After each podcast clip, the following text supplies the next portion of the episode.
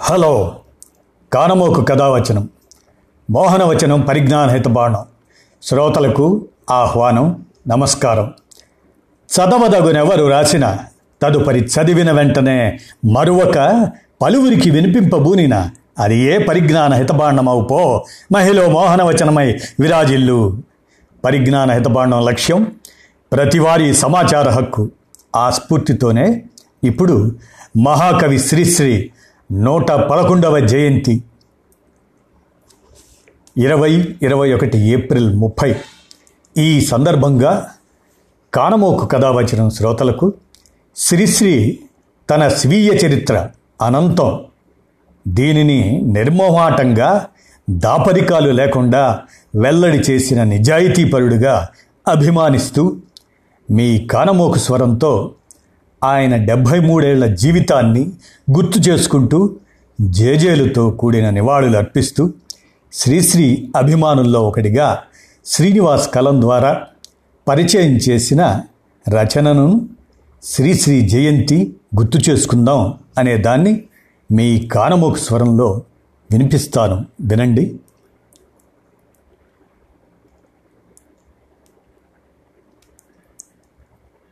మహాకవి శ్రీశ్రీ నేడు శ్రీశ్రీ జయంతి అదియును నూట పదకొండవ జయంతి ఇరవై ఇరవై ఒకటి ఏప్రిల్ ముప్పైన గుర్తు చేసుకుందాం. శ్రీశ్రీ సాహితీ లోకానికి పరిచయం అక్కర్లేని పేరు. ఇరవయో శతాబ్దంలో తెలుగు సాహిత్యాన్ని తన కలంతో శాసించిన ఘనాపాటి విప్లవ కవిగా సంప్రదాయ చందోబద్ధ కవిత్వాన్ని ధిక్కరించిన వాడిగా అభ్యుదయ రచయితల సంఘం అధ్యక్షుడిగా విప్లవ రచయితల సంఘం స్థాపక అధ్యక్షుడిగా సినీ గీతాల రచయితగా ప్రసిద్ధిగాంచిన శ్రీశ్రీ పూర్తి పేరు శ్రీరంగం శ్రీనివాసరావు. మహాకవిగా శ్రీశ్రీ విస్తృత ఆమోదం పొందారు. ఆయన హేతువాది నాస్తికుడు తెలుగు సాహిత్యానికి ప్రపంచ స్థాయి గుర్తింపు తెచ్చిన గొప్ప రచయిత శ్రీశ్రీ భాష అవధులు దాటిన శక్తి తన రచనలకు ఉందని నిరూపించిన మహోన్నత వ్యక్తిగా శ్రీశ్రీ చరిత్రలో నిలిచిపోయారు. తన రచనల ద్వారా శ్రామిక జీవనాన్ని పేదల జీవితాలను కళ్ళకు కట్టిన కవి నేడు శ్రీశ్రీ గారి జయంతి సందర్భంగా కొన్ని విషయాలు శ్రీశ్రీ పంతొమ్మిది వందల పది ఏప్రిల్ ముప్పైన పూడిపెద్ది వెంకటరమణయ్య అప్పలకొండ దంపతులకు విశాఖలో జన్మించారు. అయితే శ్రీరంగం సూర్యనారాయణ శ్రీనివాసరావును దత్తత తీసుకోవడంతో ఇంటి పేరు శ్రీరంగంగా మారింది. ప్రాథమిక విద్యాభ్యాసం విశాఖలో పూర్తి చేశారు. పంతొమ్మిది వందల ఇరవై ఐదులో ఎస్ఎస్ఎల్సి పాస్ అయిన శ్రీశ్రీ అదే సంవత్సరం వెంకటరమణమ్మతో వివాహం చేసుకున్నారు. పంతొమ్మిది వందల ఇరవై ఎనిమిదిలో శ్రీశ్రీ ఉన్నత విద్యాభ్యాసం కోసం మద్రాసు వెళ్ళారు. పంతొమ్మిది వందల ముప్పై ఒకటిలో మద్రాస్ విశ్వవిద్యాలయంలో బిఏ పూర్తి చేసి తిరిగి వచ్చారు. పంతొమ్మిది వందల ముప్పై ఐదులో ఏవిఎన్ కాలేజీలో డిమాన్స్ట్రేటర్గా చేరారు. పంతొమ్మిది వందల ముప్పై ఎనిమిదిలో మద్రాస్ ఆంధ్రప్రభలో సబ్ ఎడిటర్గా చేరారు. ఆ తర్వాత ఆకాశవాణి ఢిల్లీలోనూ మిలిటరీలోనూ నిజాం వద్ద ఆంధ్రవాణి పత్రికలోనూ ఉద్యోగాలు చేశారు. మహాప్రస్థానం ద్వారా స్వేచ్ఛను పరిచయం చేశారు. ఆహుతి చిత్రంతో తెలుగు సినీ రంగ ప్రవేశం చేశారు. తన కెరీర్లో సుమారు పదిహేను వందల పాటలను ఆయన రాశారు.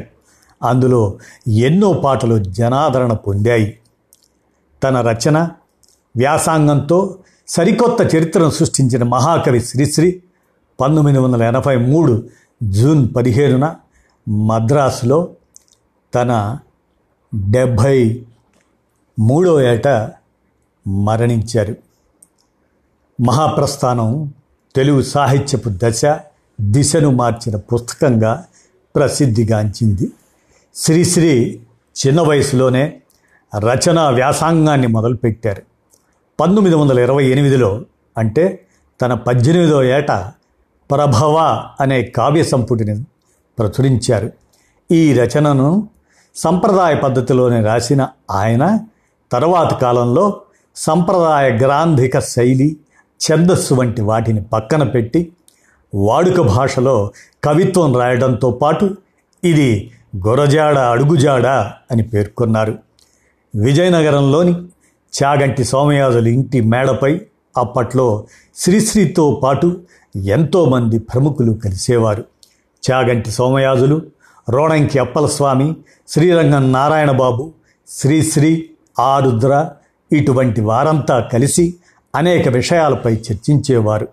శ్రీశ్రీ మహాకవిగా రూపుదిద్దడం వెనుక వీరి ప్రభావం ఎంతో ఉంది. ప్రపంచంలోనే ప్రసిద్ధిగాంచిన ఎంతోమంది గొప్ప రచయితలు. వారి రచనలను తెలుగులోకి శ్రీశ్రీ అనువదించారు.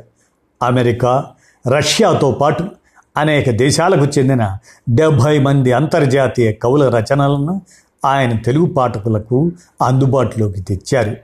ఈ కారణంగానే ప్రపంచ సాహిత్యంపై స్పష్టమైన అవగాహన కలిగిన ప్రథమ శ్రేణి అనువాదకుడిగా శ్రీశ్రీ ఎంతో గుర్తింపు పొందారు. కందపద్యాలను రాసిన శ్రీశ్రీ మూడు శతకాలను రాజకీయ సామాజిక అంశాలను స్పృశిస్తూ రాశారు. శ్రీశ్రీ ఎన్నో సినిమాలకు మాటలు పాటలు రాశాడు. పంతొమ్మిది వందల యాభైలో పూర్తి స్థాయిలో సినీ రంగంలో పనిచేశారు. తెలుగులో మొదటి డబ్బింగ్ సినిమా ఆహుతి దానికి మాటలు పాటలను రాశారు. డబ్బింగ్ సినిమా అయినప్పటికీ శ్రీశ్రీ మంచి పాటలు రాశారు. ఆయన సినీ జీవితంలో మొత్తం పదిహేను వందలకు పైగా గీతాలు ఆయన కలం నుంచి జాలువారాయి. మనసున మనసై డాక్టర్ చక్రవర్తి హలో హలో ఓ అమ్మాయి ఇద్దరు మిత్రులు నా హృదయంలో నిదురించే చెలి ఆరాధన. ఆ పాట శ్రీశ్రీ గారు చనిపోయిన తర్వాత విక్టరీ మధుసూదన్ రావు గారు హైదరాబాదులో ఇక్కడ ఆంధ్ర భాషా నిలయంలో శ్రీశ్రీ సంస్మరణ సభ జరిగితే ఆ సభలో దాశరథి విక్టరీ మధుసూదన్ రావు ఏర్పాటు చేసినటువంటి ఆ సందర్భంలో విక్టరీ మధుసూదన్ రావే స్వయంగా చెప్పటాన్ని నేను మీ కానమోకు. ముఖ్యంగా విక్టరీ మధుసూదన్ రావు గారు ఏం చెప్పారంటే నా హృదయంలో నిదురించే చెలి అని ఆయన రాసినటువంటి ఆ గీతం ఏమిటండి అని మధుసూదన్ రావు గారు అడిగితేనట ఆయన సమాధానం ఇచ్చింది. ఆయన హృదయంలో నిదురించే చెలి కమ్యూనిజం అని చెప్పారట మధుసూదన్ రావు గారికి. ఇక తెలుగు వీర లేవరా అల్లూరు సీతారామరాజు. పాడబోయి భారతీయుడ వెలుగు నీడలు ఇటువంటి పాటలు సాహితీ లోకం శ్రీశ్రీకి మంచి పేరు తెచ్చిపెట్టాయి. ప్రపంచంలోని అనేక దేశాల్లో ఎన్నో మార్లు పర్యటించిన శ్రీశ్రీ ఆయా సందర్భాల్లో పలు పురస్కారాలను అందుకున్నారు. కేంద్ర సాహిత్య అకాడమీ అవార్డు మొదటి రాజా లక్ష్మీ ఫౌండేషన్ అవార్డు వీటిలో ఒకటి. తరువాత సోవియట్ ల్యాండ్ నెహ్రూ అవార్డు దక్కింది. ఉత్తమ పాటల రచయితగా నంది అవార్డును సొంతం చేసుకున్నారు. అభ్యుదయ రచయితల సంఘానికి అధ్యక్షుడిగా పనిచేశారు. పంతొమ్మిది వందల డెబ్భైలో ఆయన షష్టిపూర్తి సం ఆ సందర్భంగా ఉత్సవం విశాఖలో జరిగితే ఈ సందర్భంగానే ఆయన అధ్యక్షుడిగా విప్లవ రచయితల సంఘం ఏర్పడింది. క్యాన్సర్ వ్యాధి బారిన పడిన శ్రీశ్రీ పంతొమ్మిది వందల ఎనభై మూడులో ఈ లోకాన్ని విడిచి వెళ్ళడంతో సాహితీ లోకం నివ్వెరపోయింది. తెలుగు సాహిత్యాన్ని ప్రపంచ స్థాయికి తీసుకెళ్ళిన గొప్ప వ్యక్తి శ్రీశ్రీకి దక్కాల్సిన గౌరవం అంతగా దక్కలేదని శ్రీశ్రీ సహచరులు అభిమానులు వాపోతుంటారు. రవీంద్రనాథ్ ఠాగూర్కు పశ్చిమ బెంగాల్ సుబ్రహ్మణ్య భారతికి తమిళనాడు రాష్ట్రం ఇచ్చిన కనీస గౌరవాన్ని తెలుగు రాష్ట్రాలు కల్పించలేదని పలువురు సాహితీవేత్తలు ఆవేదన వ్యక్తం చేస్తున్నారు. ఆయనకు సంబంధించిన రచనలు రాసిన పాటలు ఆయన అనువాదాల గురించి భవిష్యత్ తరాలకు తెలియచేయాలని నిపుణులు చెబుతున్నారు. ఆయన పేరున స్మృతి భవనాన్ని ఏర్పాటు చేస్తే కొత్త రచయితలకు అది ప్రేరణగా నిలుస్తుందని అభిమానులు సూచిస్తున్నారు. శ్రీశ్రీ రచనలతో ఎంతోమంది ప్రభావితులై ప్రముఖ రచయితలు సాహితీవేత్తలుగా వెలుగొందారు. వారిలో ప్రముఖులు కాళీపట్నం రామారావు రావిశాస్త్రి పతంజలి వీరితో పాటు మరెంతో మంది ప్రముఖ రచయితలు ఉన్నారు. శ్రీశ్రీ కవిత్వం ఇతర భాషల్లోకి పెద్దగా అనువాదం కాకపోయినా తెలుగు రాని వాళ్ళను కూడా ఎంతగానో ప్రభావితం చేసింది. ఏ భాష వారినైనా తన మాటలు కదిలించగలవని ఆయన నిరూపించారు. శ్రీశ్రీ వంటి గొప్ప రచయిత కవి ఆయన గురించి ప్రపంచానికి భవిష్యత్ తరాలకు తెలిసేలా చేయాల్సిన బాధ్యత ప్రభుత్వాలపై ఉంది.